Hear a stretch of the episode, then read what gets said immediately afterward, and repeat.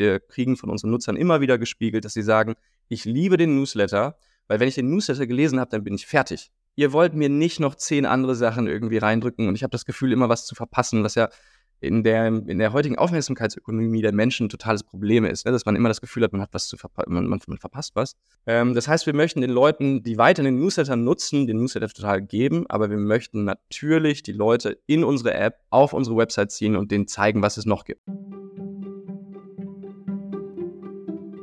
Willkommen zu Subscribe Now, dem Podcast über alles, was man abonnieren kann. Mein Name ist Lennart Schneider und mir ist in den letzten Monaten aufgefallen, dass in der deutschen Verlagswelt über kaum ein Medien-Startup so viel gesprochen wird wie über Gabor Steingarts The Pioneer. Der Ex-Handelsblatt-Chefredakteur hat 2018 ein Startup gegründet und will damit nach eigener Aussage ein Medienunternehmen neuen Typs aufbauen. Dazu gehört ein starker Fokus auf Newsletter und Podcasts, also zwei Kanäle, die sehr nah an den Nutzerinnen sind und starke Gewohnheiten aufbauen können und zufällig auch zwei Themen, über die ich mich stundenlang unterhalten könnte. Außerdem wollen sie mit ihren Events den Journalismus auf die Bühne bringen oder in ihrem Fall auf das eigene Redaktionsschiff, auf das sie ihre Mitglieder in Berlin, aber auch in anderen Städten mit Wasserstraßen regelmäßig einladen. Ich freue mich deshalb, dass uns in dieser Episode Moritz Klein einen Einblick in das Unternehmen gibt, das mit etwa 70 Mitarbeitenden langsam vom Startup zum Grown-up wird. Moritz ist dort Head of Memberships und wir sprechen unter anderem darüber, warum aus seiner Sicht Memberships etwas ganz anderes als nur Abos sind, wie sie ihre Inhalte durch die Distributed Content Strategie in ihrem gesamten Portfolio erzählen und wie sie ihre über 200.000 kostenlosen Leserinnen an das Abo heranführen. Ich finde, es ist ein sehr spannendes Interview geworden und ich wünsche euch viel Spaß beim Zuhören. Vorweg noch eine kurze Eigenwerbung, denn Subscribe Now gibt es seit kurzem auch als Newsletter. Darin bekommt ihr News aus den besten Abo-Unternehmen der Welt und regelmäßig Best Practices, die euch hoffentlich auf ein paar neue Ideen bringen. Ich würde mich freuen, wenn ihr den abonniert. Den Link findet ihr in den Show Notes. Und jetzt geht's los mit Moritz Klein. Hallo Moritz. Hallo Lennart wenn ich in den letzten Wochen mit Freunden gesprochen habe und ihnen gesagt habe, dass ich mit dir sprechen werde, mit Pioneer sprechen werde, dann war die Reaktion häufiger mal, das ist doch dieser Newsletter. Ähm, wie stehst du dazu, wenn man euch einfach als dieser Newsletter bezeichnet? Wohl wissend, dass ihr ja sehr viel mehr macht. Ihr seid mit dem Newsletter gestartet, seid mittlerweile äh, eine Media Company mit diversen Kanälen. Würdest du trotzdem sagen, da ist ein bisschen Fünkchen Wahrheit drin? Ähm, ich finde es auf jeden Fall lustig und ich kann es auch total nachvollziehen. Äh, ich finde es sehr gut, dass du natürlich schon erwähnt hast, dass wir so viel mehr sind und das muss ich natürlich jetzt auch als allererstes hier sagen. Ähm, ich kann aber total verstehen, wenn Leute uns entweder auf den kostenfreien Newsletter, ähm, das Pioneer Briefing von Gabor Steingart, oder ähm, den Podcast, auch das Pioneer Briefing äh, von Gabor Steingart als Podcast, ähm, am Anfang erstmal ja, reduzieren bzw. uns darüber kennen. Denn das sind unsere Reichweitenkanäle, das sind ähm, die kostenfreien Produkte, die wir praktisch für alle produzieren, mit denen wir in die Breite gehen wollen und die wir total streuen, über die wir Leute in unseren äh, Funnel bzw. in die Peripherie dieses Unternehmens ähm, reinziehen. Das heißt, wenn man sich noch nicht so gut mit uns auskennt, dann ist es sehr wahrscheinlich, dass man Newsletter oder Podcast erst kennt. Und ähm, das ist eigentlich ganz schön und eine ganz gute Introfrage an dieser Stelle, deshalb Chapeau. Denn so funktioniert natürlich auch ein bisschen unsere Unternehmensstrategie, unsere Page-Strategie. Äh, über diese kostenlosen und sehr, sehr hochwertigen, möchte ich an dieser Stelle sagen, Reichweitenprodukte ähm, bieten wir unsere Paid-Produkte an. Also alles, was hinter der Paywall sozusagen ist. Das heißt, die Leute kriegen in diesen Produkten einen kleinen Vorgeschmack, wie der achte Tag mit Aleph Doan oder das World Briefing mit Sigmar Gabriel und Chelsea Speaker oder das Tech-Briefing mit, äh, mit Lina Waldle sich anfühlen können ähm, und welche Informationen sie da praktisch noch kriegen. Das heißt, ich kann es verstehen, Lennart, um jetzt äh, die Frage einmal abzurunden. Ähm, wir sind aber so viel mehr und der Hintergrund ist, ähm, das sind unsere Reichweitenprodukte. Genau. Was ich bei euch total spannend finde, ist, dass ihr eigentlich aus so einer etwas anderen Logik kommt als viele der klassischen Medien, weil ihr von Anfang an mit äh, Push-Kanälen gestartet seid, mit Newsletter, mit Podcast, wo ihr wirklich regelmäßig auch eure Nutzer, eure Leser erreichen könnt, während die meisten klassischen im Digitalen ja erstmal Pull-Kanäle wie die Website hatten, ähm, wo die Nutzer aktiv draufgehen mussten.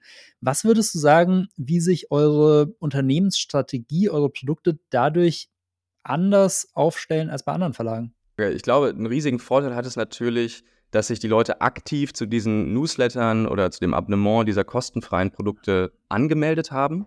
Ähm, das heißt, sie wollen das bekommen und sie kriegen es natürlich dann automatisch äh, jeden Tag. Und äh, diese, äh, gerade bei den Newslettern, die ähm, in der Inbox der Leute, der Menschen zu sein, der, der unserer Pioneers zu sein, hat einen totalen Vorteil. Ähm, es wird ganz anders, glaube ich, mit uns umgegangen. Es macht vieles einfacher. Aber dazu muss man auch sagen, Lennart, äh, es hat natürlich einen Vorteil, weil die Leute ein bisschen mehr, wie du gesagt hast, ne, äh, gepusht werden, das zu lesen. Aber gleichzeitig kann sich dadurch auch, wenn du das zu viel machst, also wenn du den Leuten jetzt statt einmal am Tag äh, den Newsletter zu schicken, auf einmal zwei oder dreimal am Tag einen Newsletter schickst, kann sich so ein, ich nenne das immer den digitalen Zeitungsstapel, das kann sich bilden, wenn dann zu viele Sachen, man kennt das ja, in der Inbox sind, dass man einfach nur genervt ist und die Sachen gar nicht mehr öffnet und, und löscht. Das heißt, Vorteil und Nachteil das ist ein guter Punkt. Ich weiß noch, bei der Zeit haben wir immer sehr aktiv gegen diesen Stapel des schlechten Gewissens angekämpft, der sich bei den Leuten da in Print noch gebildet hat. Und äh, finde ich ganz witzig, dass es den bei Newslettern ja offensichtlich auch gibt. Ja, ja, also bei uns ist es gerade so, wenn die Leute dann in das Paid-Angebot reinkommen, also wenn sie die Paid-Mitgliedschaft ähm, abschließen, dann äh, bieten wir ihnen eigentlich, haben wir so ein, äh, wie die, ähm, wie die österreichische Organspende-Strategie, haben wir, kriegen Sie immer ein Pop-up, wo gesagt wird, welche Newsletter möchten Sie empfangen? Und dann sind praktisch alle unsere Newsletter schon mal vorausgewählt und die Leute können aber sehr, sehr einfach und sehr, sehr klar sagen, das interessiert mich, das möchte ich nicht, hier möchte ich vielleicht nochmal darauf hingewiesen werden. Und äh, das hat unsere Retention auf jeden Fall erhöht, also äh, spürbar erhöht, dass die Leute halt nicht einfach ungefragt alles bekommen, sondern ähm, ganz klar auswählen, aber dabei auch informiert werden, was es gibt. Ne? Aber gleichzeitig versucht ihr dann einfach auch möglichst viele Touchpoints mit den Menschen aufzubauen, also dass sie im besten Fall nicht nur das eine Briefing abonniert haben, sondern mehrere und dann vielleicht auch noch ein paar Podcasts hören.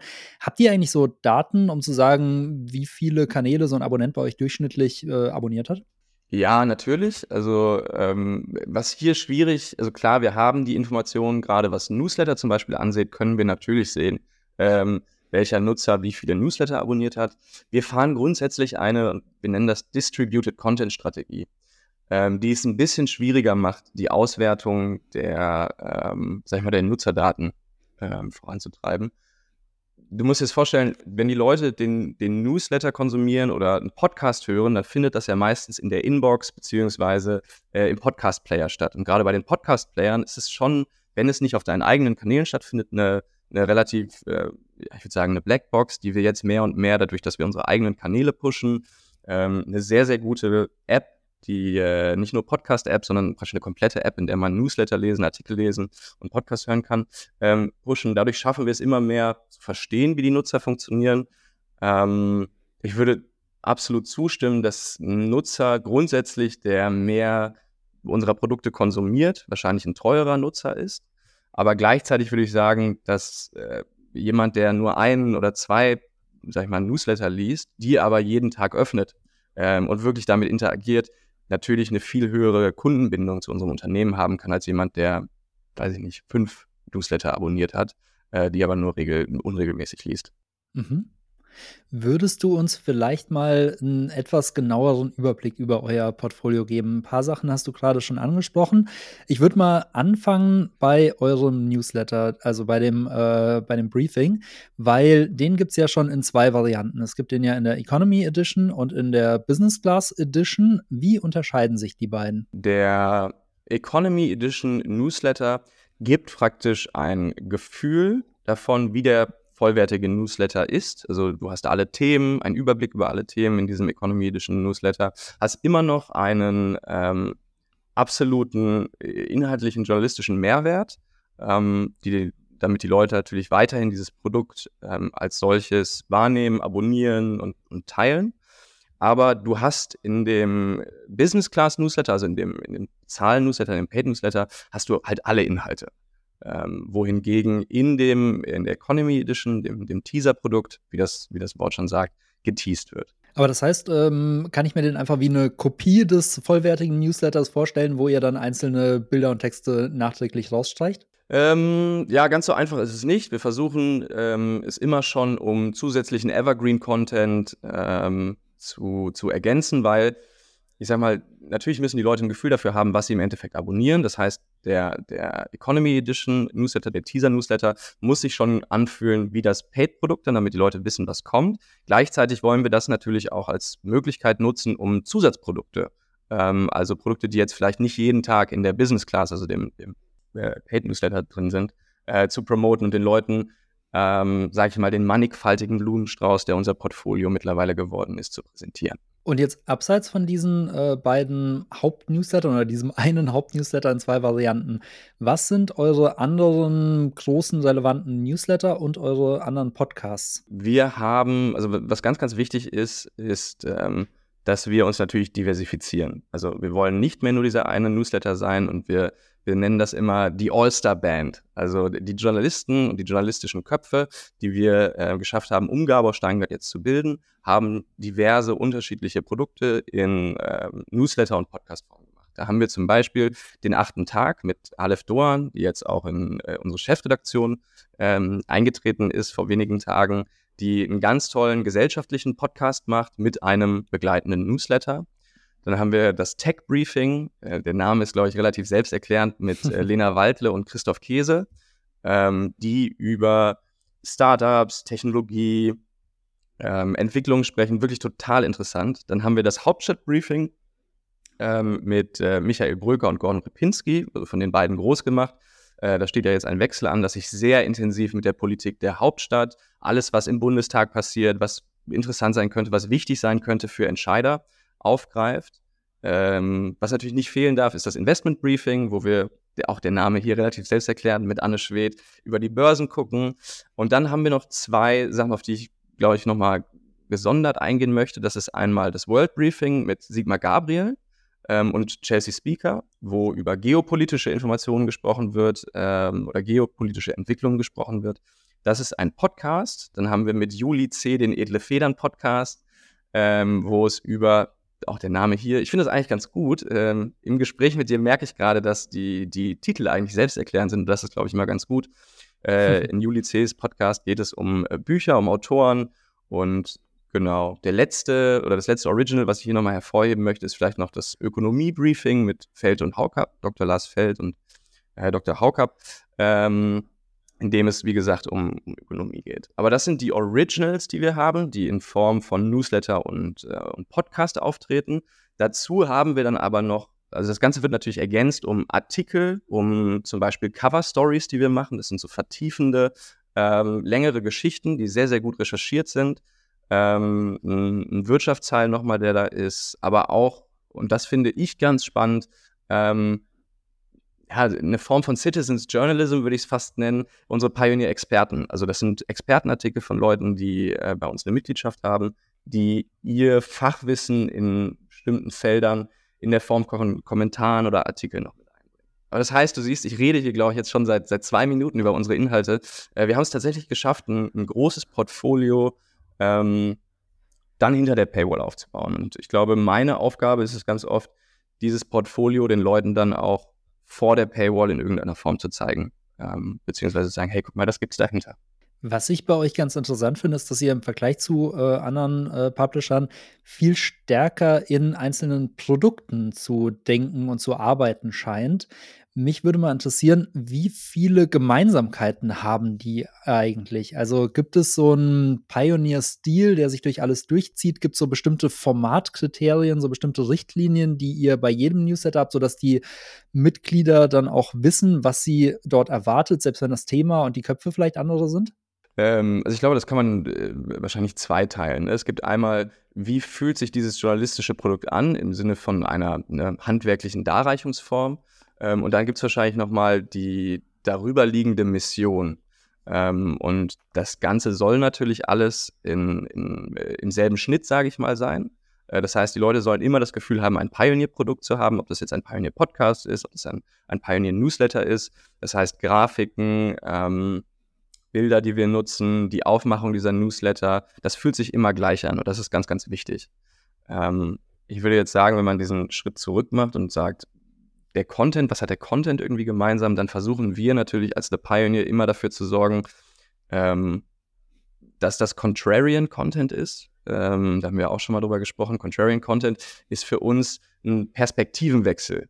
Ähm, wir wollen sozusagen in diesen, egal welchem Produkt, das wir machen, wollen wir so ein bisschen Erkenntnisgewinn durch den Perspektivenwechsel ähm, er, erreichen. Und das hat, glaube ich, jeder Pioneer-Content gemeint. Dazu ist es natürlich noch ähm, digital. Wir glauben grundsätzlich, dass Content fewer but better sein muss. Also wir versuchen weniger Content zu machen und den dafür qualitativ hochwertiger. Das ähm, ist uns natürlich, und ich hoffe, ich mache jetzt äh, äh, nicht hier noch ein anderes Fass auf, aber das ist uns natürlich möglich dadurch, dass wir gar keine Werbung machen. Also wir müssen nicht ähm, 100 Artikel machen, damit die Leute, äh, damit, sag ich mal, die, die, die Leute auf die Werbung klicken oder die Werbung gesehen werden, sondern wir möchten lieber die kleinen Juwelen haben. Wir möchten die hochqualitativen ähm, Informationsstücke haben, die den Erkenntnisgewinn wirklich durch Perspektivenwechsel fördern. Und das hat, glaube ich, jedes Original oder jedes Pioneer-Produkt ähm, als Ziel, wenn wir es kreieren. Genau. Du hattest vorhin auch schon mal eure Distributed Content Strategie angesprochen, die, glaube ich, ganz stark damit einhergeht, dass ihr wenige Stücke habt, die aber einfach gut verteilt, gut streut. Ähm, kannst du uns da ein paar Einblicke geben? Ja, klar. Ähm, dadurch, dass wir natürlich ähm, als Newsletter- und Podcast-Company äh, 2018 bzw. 2019 gestartet sind, haben wir überlegt, wo, holen, wo können wir die Leute abholen? Was ist ähm, ein Wettbewerbsvorteil, sage ich mal, den wir klassischen Medienhäusern gegenüber haben. Und äh, wir haben uns da auf ähm, Kanäle fokussiert oder haben mit Kanälen begonnen, ähm, die ganz nah am Nutzungsverhalten und am modernen Nutzungsverhalten ähm, unserer Konsumenten sind. Das sind Podcasts und das sind Newsletter. Ähm, das heißt, der Konsum dieser, ähm, dieser Produkte von uns findet nicht bei uns auf der Website statt, sondern meistens im E-Mail-Postfach der, der äh, Nutzer oder im Podcast-Player. Und ähm, über die beiden am Ende Ausspielungsflächen ähm, haben wir natürlich am Anfang relativ wenig ähm, Kontrolle gehabt. Wir haben ähm, die E-Mails kann man natürlich immer noch ein bisschen besser aus, ähm, ähm, auswerten als die, als die Podcasts dann. Aber das haben wir mittlerweile durch ein sehr gutes Invest in, in Business Intelligence und Analytics mittlerweile auch drauf. Genau. Wenn man vor, ich sag mal, fünf Jahren mit jemandem über Distributed Content gesprochen hätte, dann äh, hätte man wahrscheinlich weniger über Newsletter gesprochen und viel mehr über Social Media. Und äh, das finde ich eine ganz spannende Entwicklung, weil ihr euch ja sehr stark auf Kanäle konzentriert, die euch selbst gehören, wo ihr die volle Kontrolle habt, wo ihr unabhängig von den äh, Social Media Plattformen seid. Trotzdem mal gefragt, ähm, wie wichtig ist Social Media für euch? Ähm, ich glaube, dass Social Media gerade im Upper, Upper Funnel total wichtig und total relevant ist, äh, neue Leute zu generieren, aber auch Leute ähm, im Loop zu halten. Ich glaube, dass Social Media generell weniger direkt, sage ich mal, auf eine Page-Strategie einzahlt. Also äh, nicht der, nicht der ähm, der Schritt vor dem Abo ist, sage ich mal, oder vor der Mitgliedschaft, sondern ich glaube, es ist ganz wichtig für Branding, für ähm, dass die Leute generell wissen, dass es uns gibt und sich mit uns auseinandersetzen. Was ich natürlich merke, ist, dass wenn ähm, Redakteure oder Journalisten bei uns sich eine gewisse Reichweite über Social Media aufgebaut haben und die Leute mit diesen Personenmarken sozusagen über Social Media noch stärker in Kontakt treten können, dann hat es einen absolut positiven Effekt, ähm, wenn dort die Links zu den Stories oder äh, Paid-Produkte gepostet werden. Also wenn man dann sagt, guck mal, was habe ich geschrieben, hier ist ein kleiner Teaser, was meint ihr dazu? Das hat einen absoluten Effekt und kann dann funktionieren. Das heißt, ich glaube, Social Media ist total wichtig. Ähm, du musst es nur richtig einsetzen. Und in den meisten Fällen heißt es wahrscheinlich eher, erstmal die Leute von Social Media in den Podcast, in den Newsletter, also in die freien Reichweitenkanäle zu kriegen Richtig. und dort dann nach einigen Kontakten ins Abo. Also man braucht da ein genau. bisschen Geduld, oder? Ja, absolut. Ähm, also ich glaube, die wenigsten Leute werden von einer Instagram-Werbung oder von einer ähm, von einer, äh, genau, von einem Instagram-Post äh, und null Vorwissen über Media Pioneer oder The Pioneer direkt ins Abo kommen. Aber es ist gut, um den Leuten mal ins Gedächtnis zu kommen, um äh, präsent zu sein, um dann vielleicht die kostenlose, ähm, den kostenlosen Empfang des Newsletters oder den kostenlosen Podcast mal zu hören. Und äh, genau, das ist eigentlich auch ganz schlüssig. Dann will ich nochmal zu dem Punkt von gerade eben zurückgehen. Du hast bei der Social Media Strategie schon angesprochen, dass es sehr viel über die Personenmarken, über die einzelnen Redakteure geht und gar nicht so sehr wahrscheinlich über euren Hauptkanal. Und das ist, äh, glaube ich, generell ein Trend, den man beobachten kann, ähm, dass die Personenmarken, die Journalistenmarken immer wichtiger werden. Ja. Damit geht aber ja auch ein bisschen ein Risiko einher. Du hast es gerade schon angesprochen, bei euch gab es jetzt einige Personalveränderungen, einige Redakteure verlassen das Boot. Ähm, wie geht ihr mit diesem Risiko um, dass die natürlich auch selbst eine Fanbase haben, die sie gegebenenfalls, so wie Gabor Steingart ja selbst damals beim Handelsblatt, ähm, vielleicht auch in ein neues Medium zu einem neuen äh, Blatt mitnehmen können? Ich glaube, dass der Journalist als, als Influencer und als Person, die in der Öffentlichkeit, Journalist oder Journalistin, als Person ähm, in der Öffentlichkeit ähm, Social Media nutzen wird, Social Media nutzen muss und dass das einfach ein Teil ein Teil dessen mittlerweile ist und dass das total wichtig ist. Ähm, und ich glaube, dass Journalisten äh, von meiner Erfahrung, die ich jetzt mit ihnen habe, ähm, eigentlich auch ein gewisses Bedürfnis dafür haben, in der Öffentlichkeit zu stehen, weil ne, man will ja, dass die eigenen Texte gelesen werden oder dass die eigenen Kommentare gelesen werden. Man glaubt ja auch, dass das, was man von sich gibt, ähm, gelesen werden sollte. Genau. Dementsprechend Klar ist da die Gefahr, dass Leute dann eine sehr treue Hörerschaft mitnehmen äh, oder Leserschaft mitnehmen, die nur für sie da sind. Ähm, wir versuchen das aber zu countern, dadurch, dass die Leute halt, nachdem sie dann bei uns im, in der Mitgliedschaft sind, nicht nur ein anderes Original hören oder ähm, nur ein, äh, sich auf ein äh, Produkt fokussieren, sondern versuchen weiterhin noch andere Originals anzubieten und das so ein bisschen zu streuen. Also es ist eine Diversifikation innerhalb unseres Produktes das ist auch ein Dauerthema, was schon häufiger mal hier im Podcast vorkam, dass die Pleite der Nutzung am Ende auch für die Haltbarkeit total entscheidend ist.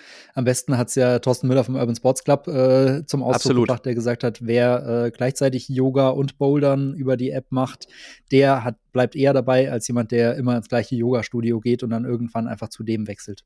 Und bei Journalisten ist es wahrscheinlich ähnlich.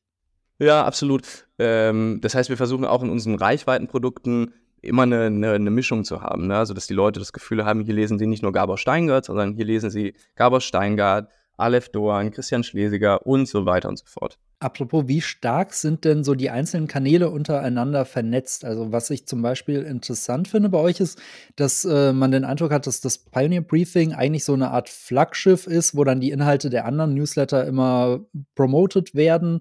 Und das ist eigentlich so das, das Bündel und das äh, Schaufenster für das, was ihr an den anderen Kanälen treibt, oder? Genau, deshalb haben wir den äh, Namen ja auch ge gewechselt im, lass mich mal kurz überlegen, im März 2022 sind wir vom Morning Briefing, das ja eine total etablierte Marke war und ein total, äh, fast schon Household Name, würde ich sagen, ohne, ähm, ohne hoffentlich zu vermessen zu klingen. Aber ähm, da, wir haben den Switch gemacht zum Pioneer Briefing, um genau das nochmal zu unterstreichen.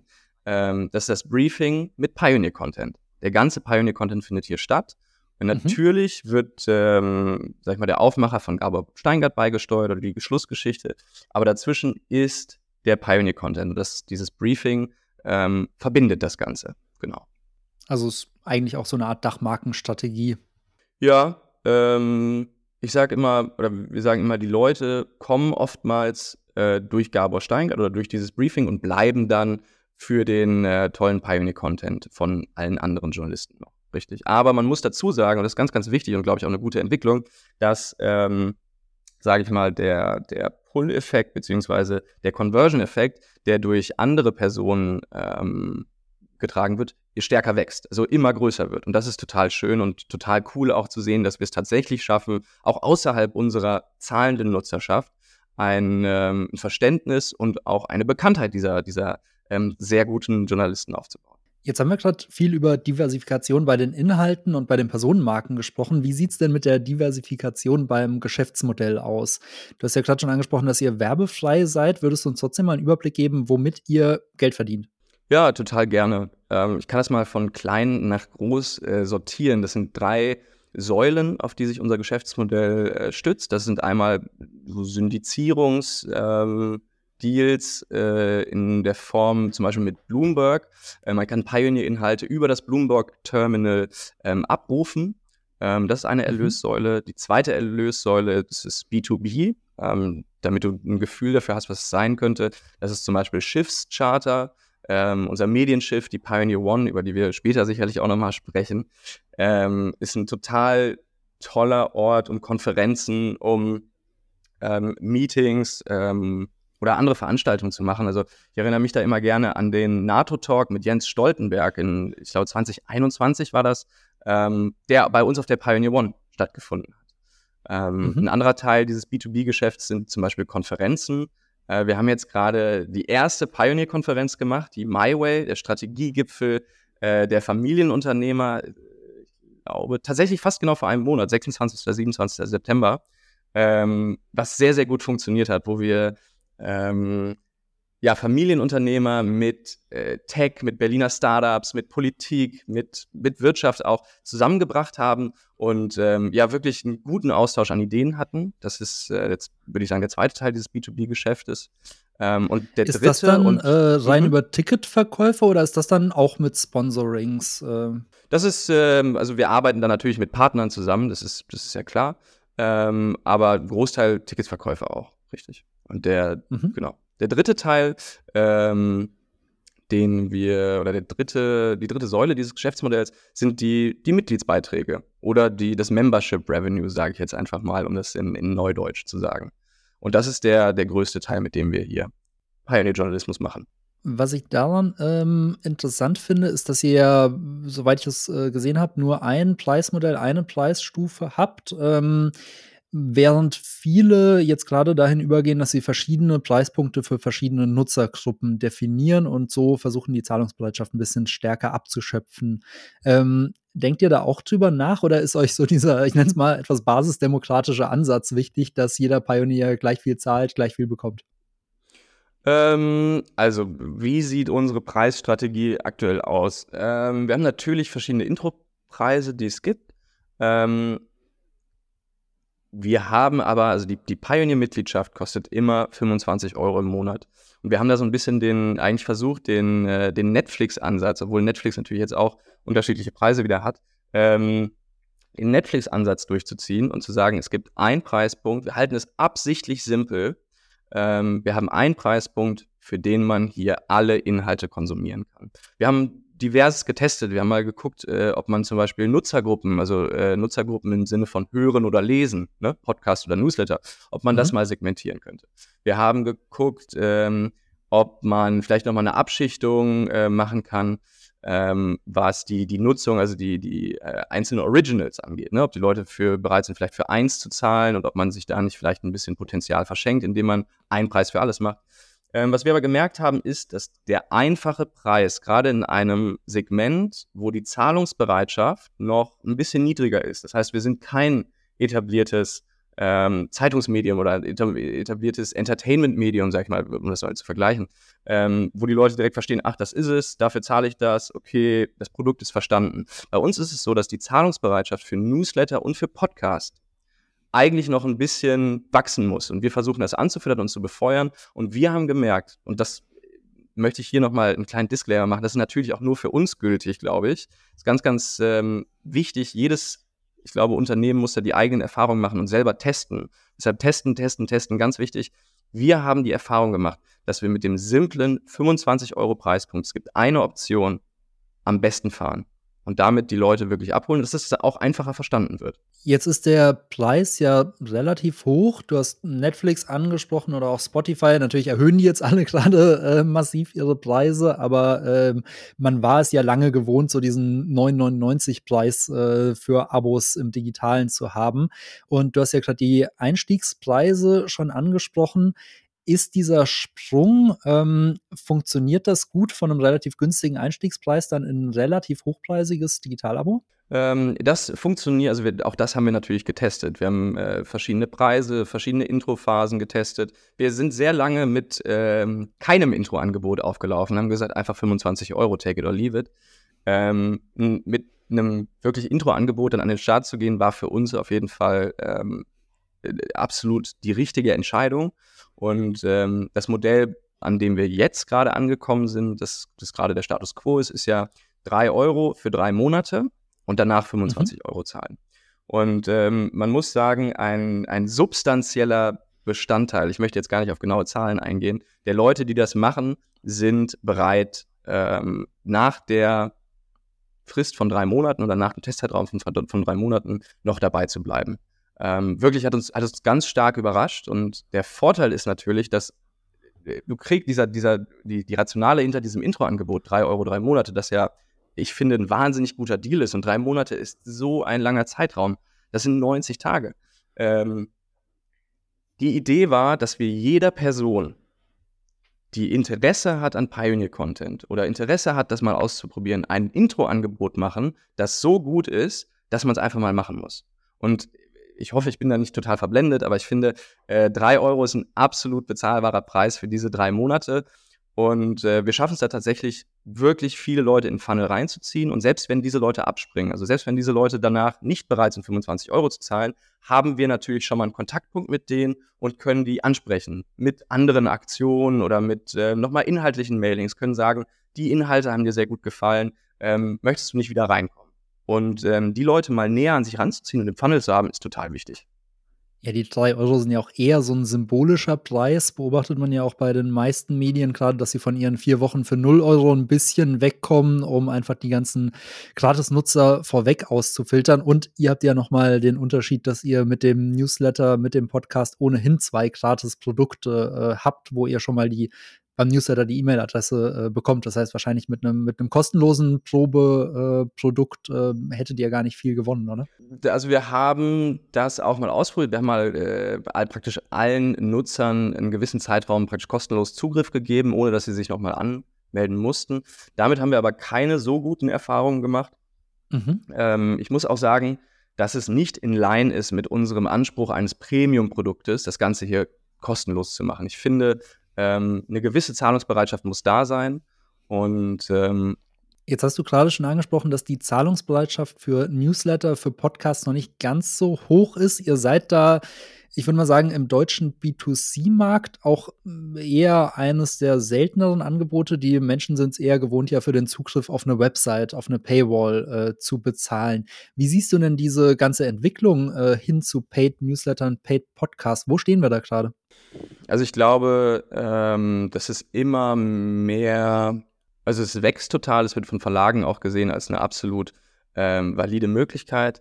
Ich habe immer noch das Gefühl, dass The Pioneer oder Pioneer Newsletter ähm, sich dadurch auszeichnen, dass viel Content, also viel von dem, was wir machen, ist tatsächlich für den Newsletter gemacht.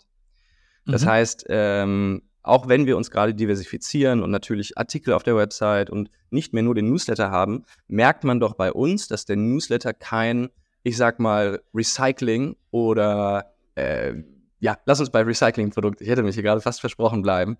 Ähm, das ist bei uns, also ich habe das Gefühl, bei uns merkt man schon, dass die Grafiken, die dafür erstellt werden, die, die Artikel, die sind auf diesen Newsletter zugeschnitten, die Inhalte, und das erhöht die Qualität des Ganzen total. Ich sehe in Deutschland und bei ganz vielen ähm, Anbieter von Newslettern noch, dass das so Retention-Tools oder, oder so halbherzig, dass man versucht, die Leute auf die Website zu ziehen irgendwie, aber dass die Newsletter, die Wertigkeit dieser Newsletter an sich noch gar nicht so gut ähm, funktioniert. Und das ist jetzt natürlich für den, ich spreche für den B2C-Markt, ne? der, der ja. B2B-Markt mit Newslettern, ähm, was so Fachinformationen, würde ich das jetzt einfach mal nennen, angeht, der wächst natürlich stark, also zumindestens was, äh, was die Anbieter angeht, mit Tagesspiegel Background, Table Media, Politico und anderen Fachverlagen, gehen hier jetzt gerade natürlich richtig viele Leute an den Start. Und ich finde das eigentlich total interessant, weil mehr Leute in einem Markt äh, erhöht ja auf jeden Fall Marktdynamiken, äh, Markteffizienzen. Und man kann auf jeden Fall, glaube ich, ganz viel voneinander lernen. Und da freue ich mich eigentlich drauf, mal zu sehen,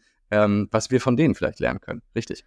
Ja, ich unterscheide immer äh, zwischen Newslettern, die ein Marketingkanal sind und Newslettern, die ein ja. Produkt sind. Und ihr seid ganz klar auf dieser Produktseite, während die klassischen Medien, wie gesagt, häufig die Richtig. Newsletter nutzen, um die Leute auf die Website zu locken. Und die Website ist das eigentliche Produkt. Genau. Jetzt seid ihr aber ja den umgekehrten Weg gegangen. Also am Anfang stark mhm. Newsletter, später dann Website und jetzt eben auch noch App. Ähm, erwarten die Leute das schon, wenn sie Geld dafür bezahlen, dass es das auch gibt? Also glaubst du, alleine mit einem Newsletter würde man genug Leute finden, die dafür bezahlen? Ich glaube, es kommt total auf den Newsletter an ne, und wie niedrig deine Zielgruppe ist. Unsere Rationale dahinter ist natürlich, dass wir die User Experience so gut wie möglich gestalten möchten. Und mit einem Newsletter sind dir einfach ähm, Grenzen gesetzt. Du kannst äh, in diesem Newsletter wenig Interaktivität machen, kannst zwar GIFs einbinden, aber es ist schon relativ statisch. Und ähm, was wir aktuell machen möchten oder die Strategie, die wir hier verfolgen, ist, der Newsletter bleibt weiterhin für alle, die den Newsletter so in dieser Form ähm, konsumieren wollen, erhalten. Das ist total wichtig. Wir kriegen von unseren Nutzern immer wieder gespiegelt, dass sie sagen, ich liebe den Newsletter, weil wenn ich den Newsletter gelesen habe, dann bin ich fertig. Ihr wollt mhm. mir nicht noch zehn andere Sachen irgendwie reindrücken und ich habe das Gefühl, immer was zu verpassen, was ja in der, in der heutigen Aufmerksamkeitsökonomie der Menschen ein totales Problem ist, ne? dass man immer das Gefühl hat, man hat was zu verpassen, man, man, man, verpasst was.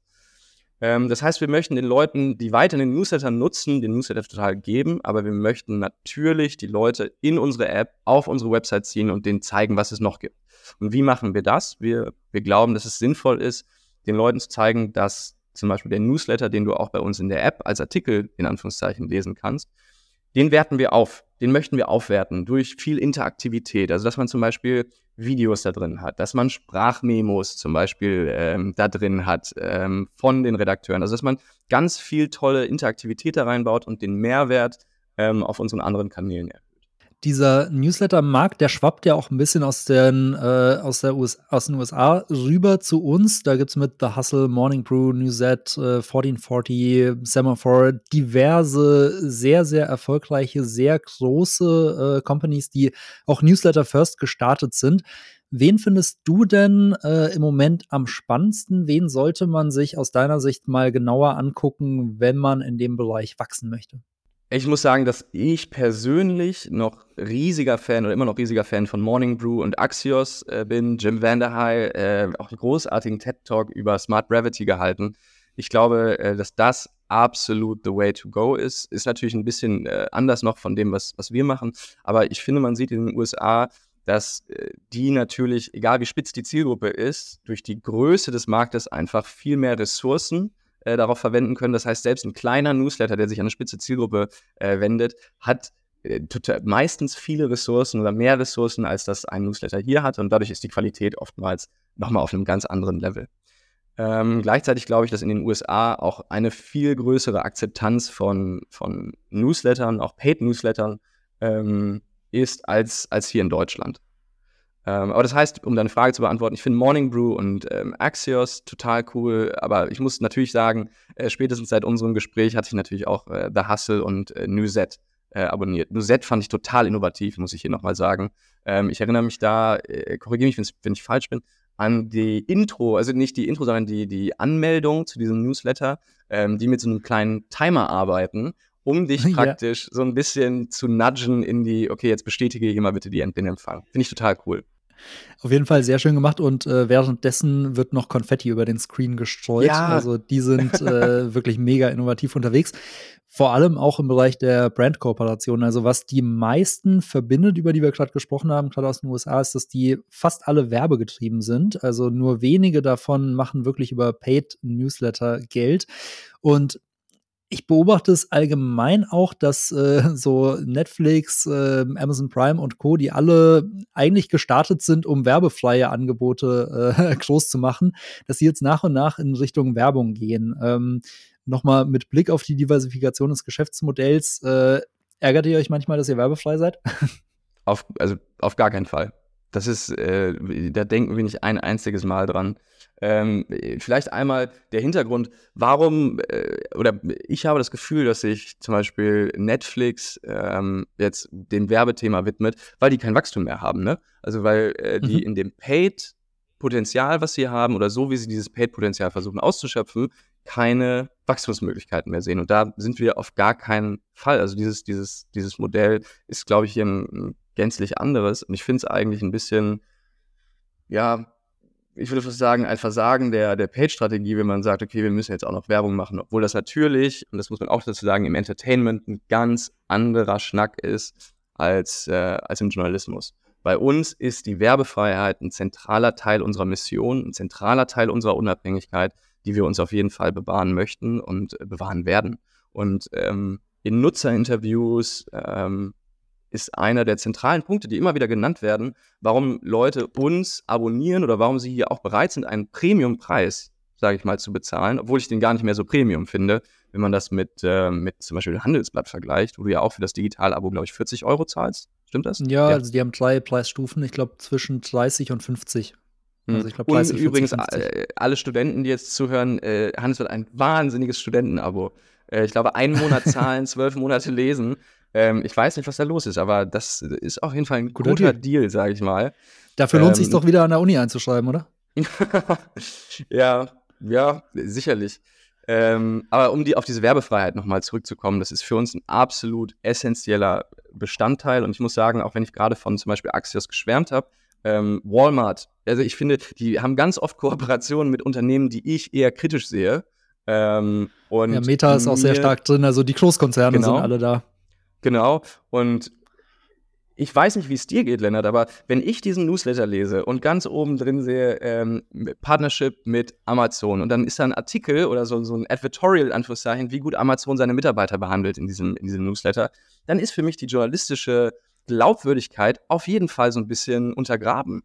Also das finde ich total Vielleicht ist es amerikanisch und vielleicht ist es da ein bisschen akzeptierter, aber ich finde es total strange. Wie siehst du das? Oh, ich muss zugeben, äh, in dem Fall, ich überspringe die einfach. Also ich erkenne die ja relativ schnell als Werbung und nehme sie so passiv wahr, aber kann da, glaube ich, auch gut unterscheiden zwischen Content und Werbung.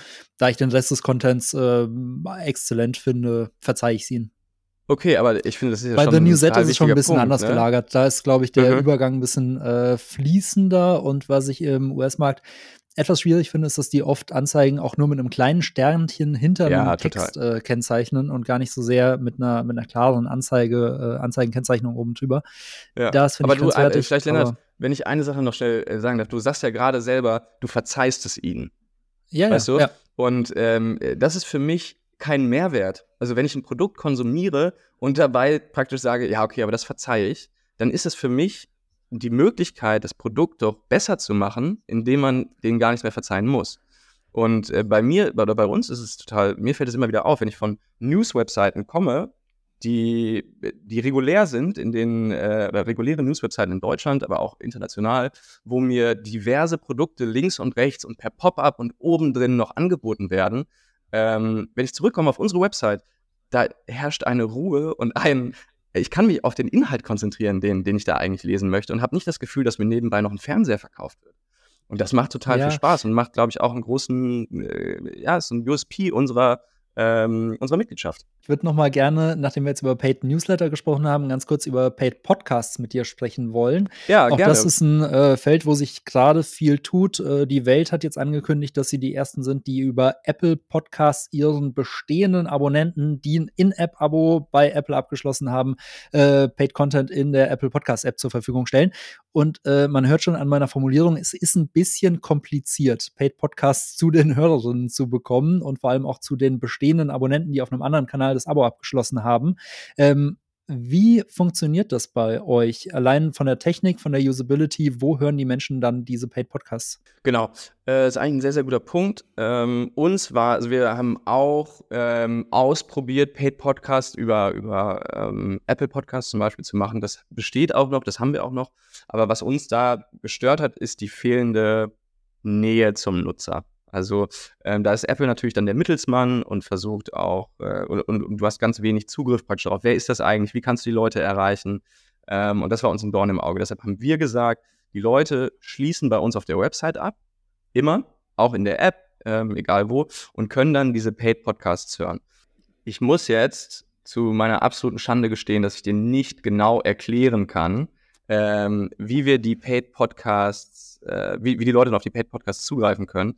Äh, wir nutzen da einen, einen Dienstleister, Acast heißen die, ähm, mhm. in denen, wo die Leute praktisch einen Hidden Channel ähm, freigeschaltet kriegen oder die, die kriegen einen Hidden Channel angezeigt auf ähm, ähm, Apple Podcasts zum Beispiel, den sie nur nach dem Abschluss der Mitgliedschaft sehen können. Das heißt, sie können ah, okay. praktisch ihre Paid-Produkte nach dem Abschluss unserer, Mit unserer Web-Mitgliedschaft, also sie schließen bei uns ab und können dann ähm, das Ganze über einen Hidden Channel, solange sie ein Abo haben, bei uns dann dort konsumieren. Und wir glauben, dass das eigentlich ein ganz guter, ähm, ganz guter Mix ist aus, wir haben Nähe zu den Nutzern und wissen, wer das eigentlich hört und die Nutzer können es weiter in ihrer ähm, geliebten, sage ich jetzt einfach mal, äh, Podcast-App hören. Weil, genau, Podcast-Apps sind, glaube ich, äh, oder keiner wird sich nur eine Podcast-App nur für einen neuen Podcast runterladen. Ähm, das muss schon in dieser, in dieser Form stattfinden.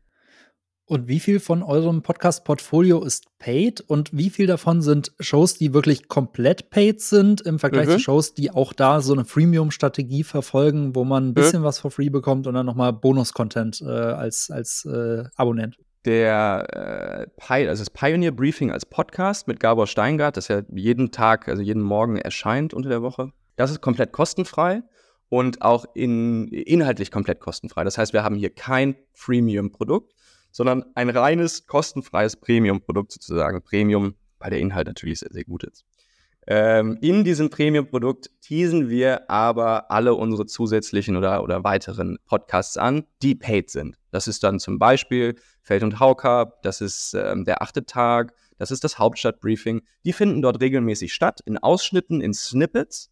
Ähm, und über die Shownotes können die Leute dann praktisch über unsere Paywall zu diesen Originals kommen. Gleichzeitig machen wir es noch so, dass wir den, den Reichweitenkanal aktuell, also diesen, diesen relativ großen Reichweitenkanal des Pioneer Briefings nutzen, um kleine, kurze Teaser-Versionen, kleine Snippets praktisch dieser Podcast dort einzeln hochzuladen, ähm, damit die Leute ein Gefühl dafür kriegen, wie diese Podcasts sich eigentlich anfühlen. Mhm. Also auch da so ein bisschen diese Flaggschiff-Strategie. Mhm. Genau, absolut, absolut. Man muss dazu aber auch sagen, und das ist, glaube ich, bei dem Vergleich von Newsletter und Podcast immer ganz, ähm, ganz wichtig, ist ist es meiner Meinung nach viel einfacher, Leute aus einem Newsletter heraus zu konvertieren und von einem Abo zu überzeugen, als aus einem Podcast heraus. Das liegt, glaube ich, ganz viel an der Nutzung, weil wie hören die Leute auf Podcasts? Ähm, ich sag mal von mir schließend, während dem Wäscheaufhängen, während dem Joggen, während dem, äh, also selten habe ich dann wirklich mein Handy in der Hand und starre auf das Handy und setze mich damit auseinander. Das heißt, der Gang zur Paywall und zur Website ist einfach nochmal länger. Und gleichzeitig muss man sagen, dass der Markt natürlich auch total ähm, ja, der kostenfreie Markt total groß geworden ist. Es gibt großartige, kostenfreie ähm, Podcasts zu mittlerweile fast jedem Thema, die sehr, sehr gut sind. Das heißt, auch ein umkämpfter Markt hier, würde ich nochmal sagen. Wie siehst du das denn? Also kann ich 100% bestätigen, auch dass die Menschen aus Audio weniger abschließen und äh, deswegen sehe ich auch bei sehr, sehr vielen, dass sie dieses Duo aus äh, Podcast und Newsletter verfolgen, um durch den Newsletter die Kunden zu entanonymisieren, an die E-Mail-Adresse ranzukommen und ihnen dann im besten Fall weitere Produkte zu empfehlen. Ich selbst habe es ja, äh, ein kleiner Werbeblock an der Stelle, ähm, habe es ja auch kürzlich äh, so gemacht, dass ich jetzt zusätzlich zum Podcast noch einen Newsletter eingeführt habe. Einerseits, weil ich dort andere Themen nochmal setzen kann und ja. andererseits, weil es natürlich auch hilft, um die Menschen auf andere Angebote beispielsweise die Subscription Tour und ähnliches äh, hinzuweisen, weil sie Total. dort eher bereit sind zu klicken, sich weiter zu informieren und dann vielleicht auch was abzuschließen. Hm. Das stimmt äh, total. Äh, an dieser Stelle, um den Werbeblock fortzuführen, Subscribe Now heißt der Newsletter, den man unbedingt abonnieren sollte. ähm, meine persönliche Empfehlung.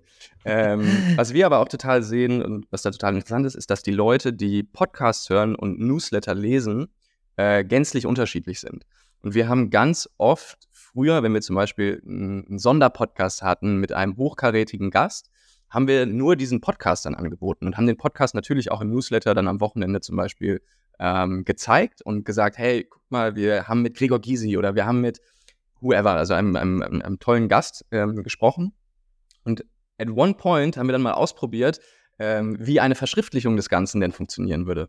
Und das hat auf jeden Fall sehr, sehr gut funktioniert. Und das macht ja auch total Sinn, denn die Leute wollen meistens in, ihrem, in ihrer Form des Konsums bleiben. Das heißt, Leute, die gerade am Lesen sind, wollen eigentlich lieber weiterlesen. Natürlich gibt es Leute, die auch bereit sind, dann auf einmal einen Podcast zu hören oder in den Podcast zu springen. Aber ähm, wir haben gesehen, dass eine hohe Akzeptanz dafür da ist, im Medium zu bleiben, das du gerade konsumierst. Ja, kann ich auch bestätigen. Also so Klickraten auf Podcast-Episoden, die in Newslettern eingebettet sind, sind meistens eher dürftig. Das ist dann meines Wissens nach eher so ein bisschen Branding-Kanal, um die Leute genau. wieder darauf hinzuweisen, damit sie es dann früher oder später vielleicht mal in ihrer Podcast-App abonnieren. Aber dann Richtig. hören sie es auch dort. Also der Weg dann aus dem Newsletter raus in den Podcast, der funktioniert eher selten. Ähm, lass uns doch kurz bei dem Thema einmal bleiben, und zwar bei der äh, Freemium-Strategie. Ähm, würdest du uns mal einen Überblick geben, wie viele Newsletter-Empfänger ihr habt und wie viele davon dann äh, zahlende Mitglieder sind?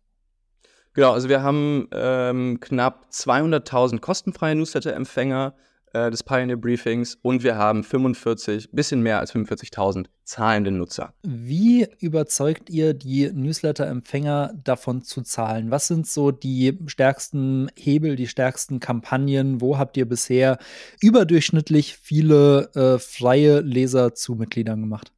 Mhm. Ähm, also ich glaube, man muss das so ein bisschen unterteilen. Einmal vielleicht in Content und Kampagnen. Und ähm, wir streben es immer an, die Leute eher über den Content zu holen. Das heißt, über die, die Inhalte, die wir haben. Und da differenzieren wir uns, glaube ich, stark durch so pionierspezifische Einordnungen, durch, durch gut recherchierte und vertiefte Hintergrundgeschichten, ähm, wie zum Beispiel diese Cover-Stories, von denen ich gesprochen habe, durch Sonderpodcasts, die wir machen, ähm, Sonderinterviews, die wir machen, durch die Infografiken, also durch diese ganzen Zusatzpieces, die wirklich, wirklich fewer but better, also gute kleine Juwelen, kleine Diamanten, die die Leute dann, dann äh, zusätzlich konsumieren. Dafür konvertieren sie und gleichzeitig versuchen wir diesen, diesen Pull über den Content äh, durch ein Intro-Angebot halt zu, zu, äh, ja, zu komplementieren, würde ich sagen. Das heißt, äh, der Content muss überzeugen und dann musst du den Leuten über diesen Content ein Angebot machen, das so gut ist, dass sie es eigentlich gar nicht, gar nicht abschlagen können. Weil wenn dich was interessiert, wenn du sagst, boah, diese Cover-Story über ähm, die moderne Arbeit oder über wie AI den Menschen ersetzen könnte oder ob das eine Chance oder Potenzial ist, die muss ich unbedingt lesen. Ich möchte die lesen. Und ähm, die Hürde dann zu sagen, ach okay, guck mal, drei Euro für drei Monate, das ist ja ein total guter Deal, lass uns das mal ausprobieren und dann in diesen drei Monaten ähm, zum Produkt zu finden, das lieben zu lernen, das funktioniert total gut. Das ist dieser, dieser Content. Gleichzeitig ähm, funktionieren bei uns natürlich auch Appelle an die Mission zum Beispiel. Also wenn wir sagen, hey, ne, Media Pioneer, wir sind werbefrei, wir sind unabhängig, wir sind anders, ähm, wir zelebrieren die Meinung des anderen. Ähm, das funktioniert auch total gut. Da also das ist ein, ein Conversion-Treiber. Was wir weniger gemacht haben bis jetzt, ist, ist aggressives so Abo-Marketing oder, oder ähm, Social-Marketing. Ähm, genau. Ich hoffe, das beantwortet deine Frage. Absolut. Ähm, vor kurzem hatte Gabor Steingart im Newsletter mal stolz verkündet, dass ihr innerhalb kürzester Zeit einen Sprung von 40 auf 45.000 Mitglieder gemacht habt. Wir haben uns darüber ja auch schon mal unterhalten. Würdest du uns verraten, was da passiert ist? Äh, selbstverständlich. Wir haben äh, oder äh, gerne, wir haben sehr treuen Mitgliedern, also wir haben dadurch, dass dieses Unternehmen ja schon länger existiert, jetzt äh, knapp fünf Jahre, bisschen mehr, ähm, und die Leute natürlich mit ihrer E-Mail-Adresse bei uns dabei sind, haben wir ganz besonders treue Pioneers gehabt. Leute, die lange dabei sind und denen wollten wir die Möglichkeit geben, mal eine andere Form des Intro-Angebots auszuprobieren. Ähm, das ist, glaube ich, ganz, ganz wichtig, das zu betonen, denn es ist immer nur ein Intro-Angebot. Wir geben keine dauerhaften Rabatte, wir entfernen uns kein Stück von dem Preispunkt 25 Euro. Den musst du am Ende immer zahlen, weil das, davon sind wir überzeugt, dass das der Content, den wir machen, wert ist. 25 Euro, that's it. Mhm. Aber ähm, wir möchten den Leuten natürlich nochmal die Möglichkeit geben, vielleicht für einen günstigeren Preis oder für ein anderes Modell, das alternativ zu dem Intro-Pricing, ähm, über das wir jetzt mehrfach schon sprachen, 3 Euro, drei Monate, ähm, existiert. Und wir haben den Leuten da die Möglichkeit gegeben, wenn ihr euch für ein Jahr committet, wenn ihr ein Jahr dabei seid, wir geben euch ein Jahr äh, einen reduzierten Preis und das sind nicht 25 Euro, sondern das sind 9,90 Euro an dieser Stelle. Genau. Und das ist natürlich nur gültig, wenn sie so lange, also wenn sie drin bleiben, wenn sie weiter dabei sind. Und ähm, wir sehen diesen Zeitraum dieses Jahres eigentlich als Möglichkeit und als Chance, dass wir den Leuten wieder zeigen können, hey, das ist ähm, Content, ohne den du nicht mehr kannst und ähm, der ganz, ganz wichtig für dich ist und den es ja auch wert ist zu unterstützen. Und äh, das hat sehr, sehr gut funktioniert. Die Leute haben das sehr positiv aufgenommen ähm, und äh, dadurch konnten wir einen, den von dir gerade besprochenen äh, Anstieg haben und sind jetzt tatsächlich meiner Meinung nach in einer, in einer Größe, was die zahlenden Abonnenten angeht, die ähm, ja total groß, äh, die, die ernstzunehmender ist und ähm, die, die auch Spaß macht. Da tritt man, glaube ich, anders auf mittlerweile. Es macht echt, echt Spaß zu wissen, dass 45.000 Leute in Deutschland, mehr als 45.000 Leute in Deutschland bereit sind, für diese Form von Journalismus zu zahlen. Du hast gerade angesprochen, dass ihr da äh, vor allem treue Mitglieder, treue, oder nicht Mitglieder, sondern treue Leser adressiert habt. Äh, wie segmentiert ihr denn generell eure Leserschaft? Äh, du meinst unsere kostenfreie Leserschaft oder unsere zahlende Leserschaft? Ähm, sowohl als auch, aber mich würde einfach mal interessieren, ob ihr die einfach als so eine, eine gleichbleibende Masse an Menschen anseht oder ob ihr so einzelne Personas, Segmente, Kundengruppen äh, habt, die ihr unterschiedlich auch behandelt. Naja, also äh, man muss natürlich gucken, was haben wir von den, äh, von den Leuten, die den Kosten, die im kostenfreien Funnel jetzt auf dem äh, Newsletter-Produkt sind. Von denen haben wir den Vornamen, den Nachnamen und eine E-Mail-Adresse durch ein Double Opt-in.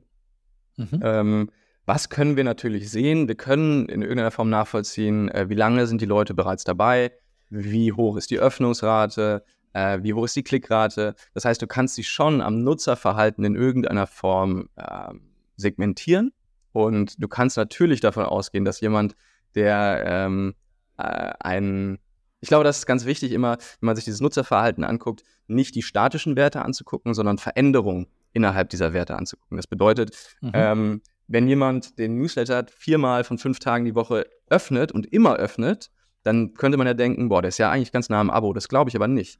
Weil wenn keine Veränderung in diesem, in diesem Punkt zu sehen ist, dann scheint er eigentlich damit glücklich zu sein. Und für uns mhm. wird es interessant, sobald Leute von zum Beispiel einmal die Woche öffnen zu zwei, drei, vier, fünfmal die Woche öffnen gehen und dann auch damit interagieren. Dann merken wir schon, okay, dieser Nutzer ist wahrscheinlich näher daran, ein, ein Abo abzuschließen. Ähm, was unsere, ähm, was unsere zahlenden Pioneers, also unsere Mitglieder angeht, versuchen wir hier natürlich auch in Richtung äh, Churn Prevention viel zu machen und zu gucken, okay, wo sehen wir Veränderungen oder Reduktionen im Nutzerverhalten, die darauf hindeuten, dass diese Person ähm, vielleicht nicht mehr das komplette Potenzial dieser Mitgliedschaft ausnutzt oder den Mehrwert dieser Mitgliedschaft nicht gerade oder gerade nicht ähm, so, ich sag mal, so optimal ausfüllt. Wie können wir praktisch einen Anreiz schaffen, dass diese Leute wieder ähm, mehr Content äh, genießen oder sich mehr mit diesem Thema auseinandersetzen? Ich würde, bevor wir dann äh, gleich in die Schlussrunde kommen, äh, gerne auch noch mal über das Thema Lead-Generierung sprechen. Also diese 200.000 oder in Summe ja 245 plus 1000 ähm, äh, Leserinnen und Leser. Wie habt ihr die eigentlich erstmalig gewonnen? Was sind so die wichtigsten Kanäle, die wichtigsten Kampagnen, über die ihr Menschen in euren Verteiler reinbekommen habt? Viel, und das ist total interessant, viel ist natürlich damals, wenn man das jetzt sich historisch anguckt, in den letzten fünf Jahren, noch ähm, über Gabor Steingart gekommen. Leute, die uns, sage ich mal, vom Handels- oder die Gabor vom Handelsblatt kannten, ähm, wo er ja auch schon einen Podcast und einen Newsletter gemacht hat. Das heißt, das war so der, der, der Starting Stock, sage ich mal, an Leuten, die dabei waren. Aber ähm, das größte Wachstum, und das ist eigentlich das, das Allerschönste, muss ich sagen, äh, kommt durch Recommendations. Also die Leute mhm. leiten diesen Newsletter weiter und diskutieren darüber und sagen, hey, guck mal, das musst du dir angucken. Und ähm, viele der Neuanmeldungen kommen tatsächlich über Weiterempfehlung. Das heißt, über Brand Advocacy, würde ich sagen. Natürlich sehen wir auch, dass wenn, äh, wenn Gawa zum Beispiel äh, in einem, einem Hybrid Illner oder in einer, in einer Fernsehsendung in irgendeiner Form ist, dann geht das Ganze auch nach oben und schnell nach oben. Bevor wir zum Schluss kommen, äh, müssen wir natürlich noch über das Boot sprechen. Ähm, wir beide haben uns ja kennengelernt, weil ich mich auf LinkedIn über euer Boot lustig gemacht habe und äh, du dann unten drunter geschrieben hast, wenn es mich wirklich interessiert, lass uns mal quatschen. So sind ja, wir ins absolut. Gespräch gekommen. Ähm, was hat's mit dem Boot auf sich? Warum, warum braucht man als Medienhaus ein Boot? Du meinst, warum braucht man als Medienhaus die Pioneer One, das erste Richtig. Medienschiff der Welt? Exakt. Ähm, Seid ihr mehr Schiff sagen, oder mehr Verlag? ich glaube, wir sind ein Verlag mit einem Medienschiff. Ähm, ich möchte dazu sagen, dass, oder vielleicht um das einmal zu erklären, ich sehe das so, dass die Pioneer One, das Schiff, ähm, drei große Funktionen für uns hat. Und das ist einmal ähm, die Produktionsstätte für unseren Journalismus. Das heißt, da werden Interviews geführt, da werden ähm, äh, Podcasts aufgenommen, da wird Recherche betrieben, das ist praktisch die schwimmende Heimstatt für diesen Journalismus. Da kommen Gäste hin, äh, werden interviewt. Das hat einen totalen, ähm, das hat was. Da kommen wirklich hochkarätige Gäste hin und kommen auch gerne hin. Ähm, mhm. Das ist das Erste, die Produktionsstätte für diesen Journalismus. Das Zweite, würde ich sagen, ist eine Event-Location für unseren Live-Journalismus. Das heißt, ähm, wir zelebrieren unseren Live-Journalismus an Bord mit unseren Pioneers. Und das ist was total Schönes.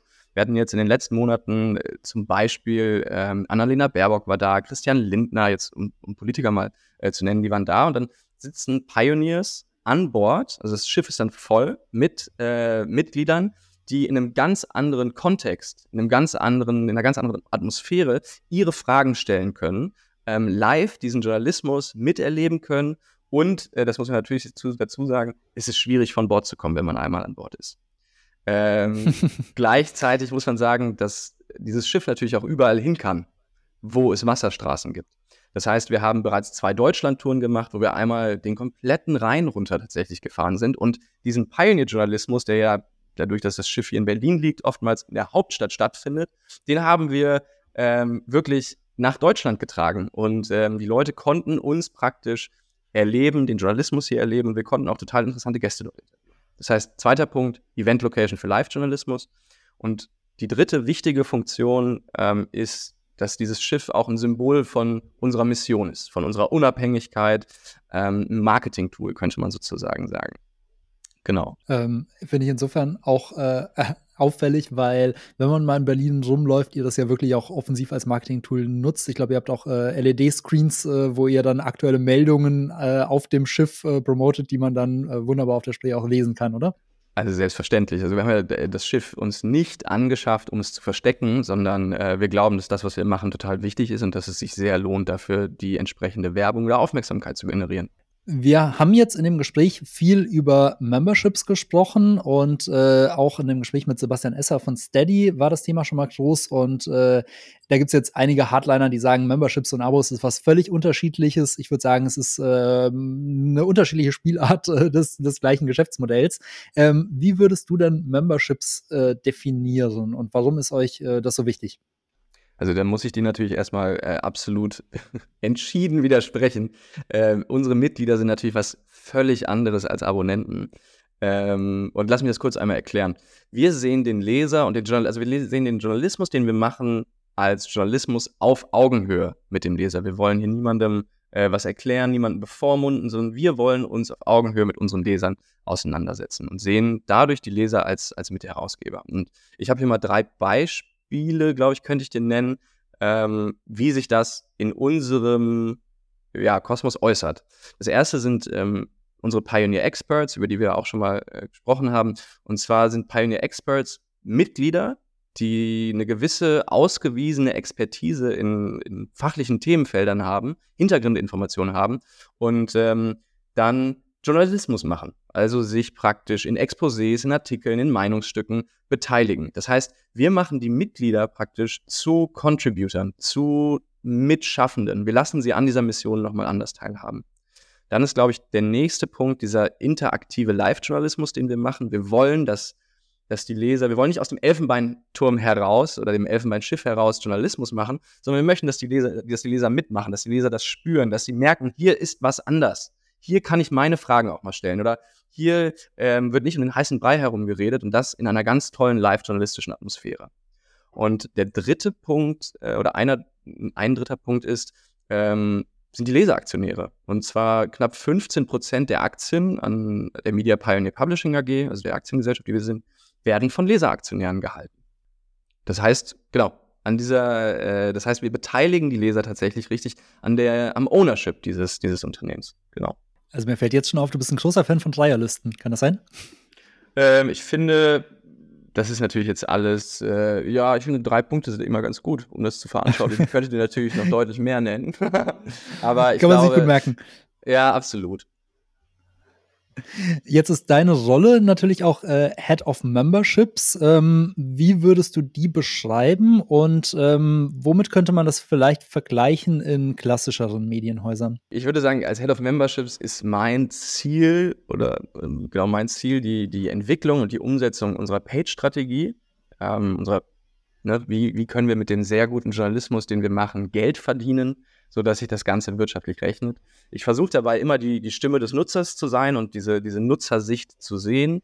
Deshalb würde ich sagen, viel von dem, was ich mache, ist Customer Acquisition, Customer Retention, aber auch Customer Development. Und ähm, konkret, um dir ein Gefühl dafür zu geben, das ist jetzt keine Dreierliste, ähm, setze ich mich viel mit Pricing auseinander, mit Feature-Konzeption, was müssen wir neuen Pioneers anbieten oder was müssen wir bestehenden Pioneers anbieten, um sie ähm, um ihnen noch mehr Mehrwert in dieser Mitgliedschaft zu geben. Dann geht es viel um die Konzeption und Durchführung von Angeboten, von Aktionen, aber auch die Iteration unserer Teaser-Produkte. Also das ist diese journalistische Seite, wo ich dann mit unseren tatsächlich Journalisten zusammensetze und überlege, okay, wie können wir ähm, den Mehrwert unserer Teaser-Produkte, unserer, ähm, unseres Pioneer-Briefings in der Economy Edition gleich behalten oder behalten und gleichzeitig noch mehr Anreize schaffen, dass die Leute hier in die, in die ähm, Mitgliedschaft reingehen. Und ähm, dazu verantworte ich dann noch die Business Intelligence, was total wichtig ist, den Analytics-Bereich, weil wir natürlich die Informationen über den Nutzer brauchen, über das Nutzerverhalten brauchen und den Customer Support.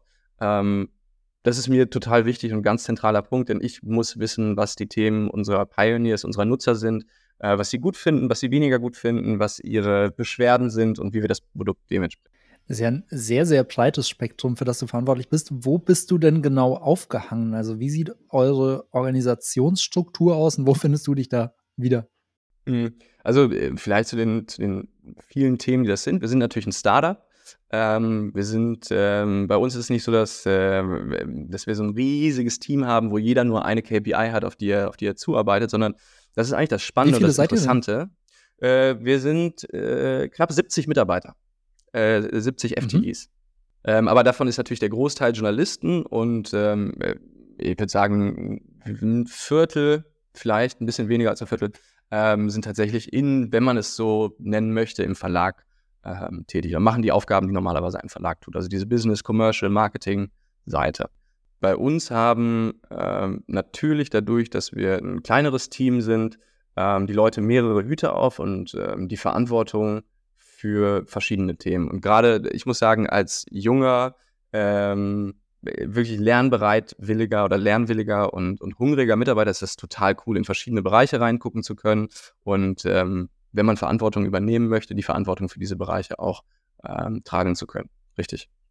Ich würde langsam zu unseren Schlussfragen kommen. Gerne. Ähm, bevor wir dahin kommen, gibt es noch irgendwas, worüber du leidenschaftlich sprechen kannst, ähm, was ich bisher vergessen habe, was wir unbedingt noch äh, hier adressieren sollten? Oder bist du bereit für die letzten drei? Ähm, oh, ich glaube, was ich einmal noch hervorheben würde oder was mir total wichtig ist, ist, die, wie wichtig die Zusammenarbeit von bei uns, ich kann immer nur von uns sprechen, ich glaube aber, dass das tatsächlich etwas ist, das in anderen Unternehmen auch ein Vorteil sein kann. Aber diese Zusammenarbeit von Produkt, Redaktion, Marketing, Commercial, ähm, dieser Abbau von Silos und das gemeinsame Arbeiten an Zielen. Also zum Beispiel das Involvement von Journalisten bei äh, Produktentwicklung oder Featureentwicklung oder das Involvement von uns, wenn, von, von sag ich mal, eher an der Produktseite, wenn, äh, wenn Inhalte oder neue Sachen konzeptioniert werden. Ich habe das Gefühl, eine enge und innige Arbeit, Zusammenarbeit auf diesen Themen ist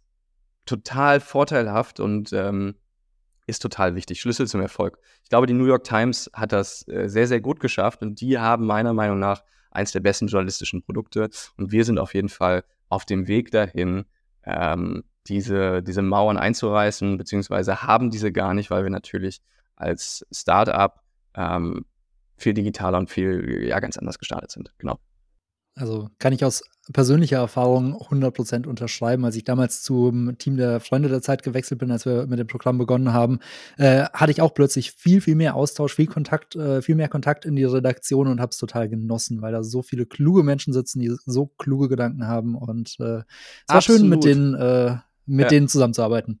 Du und Lennart, ich muss sagen, äh, das Allerschönste eigentlich an dieser Position, in der ich jetzt sein darf als, als Head of Memberships, ist, dass man äh, eine Verbindungsrolle eigentlich ist zwischen Produkt, Marketing, Commercial und natürlich der Redaktion.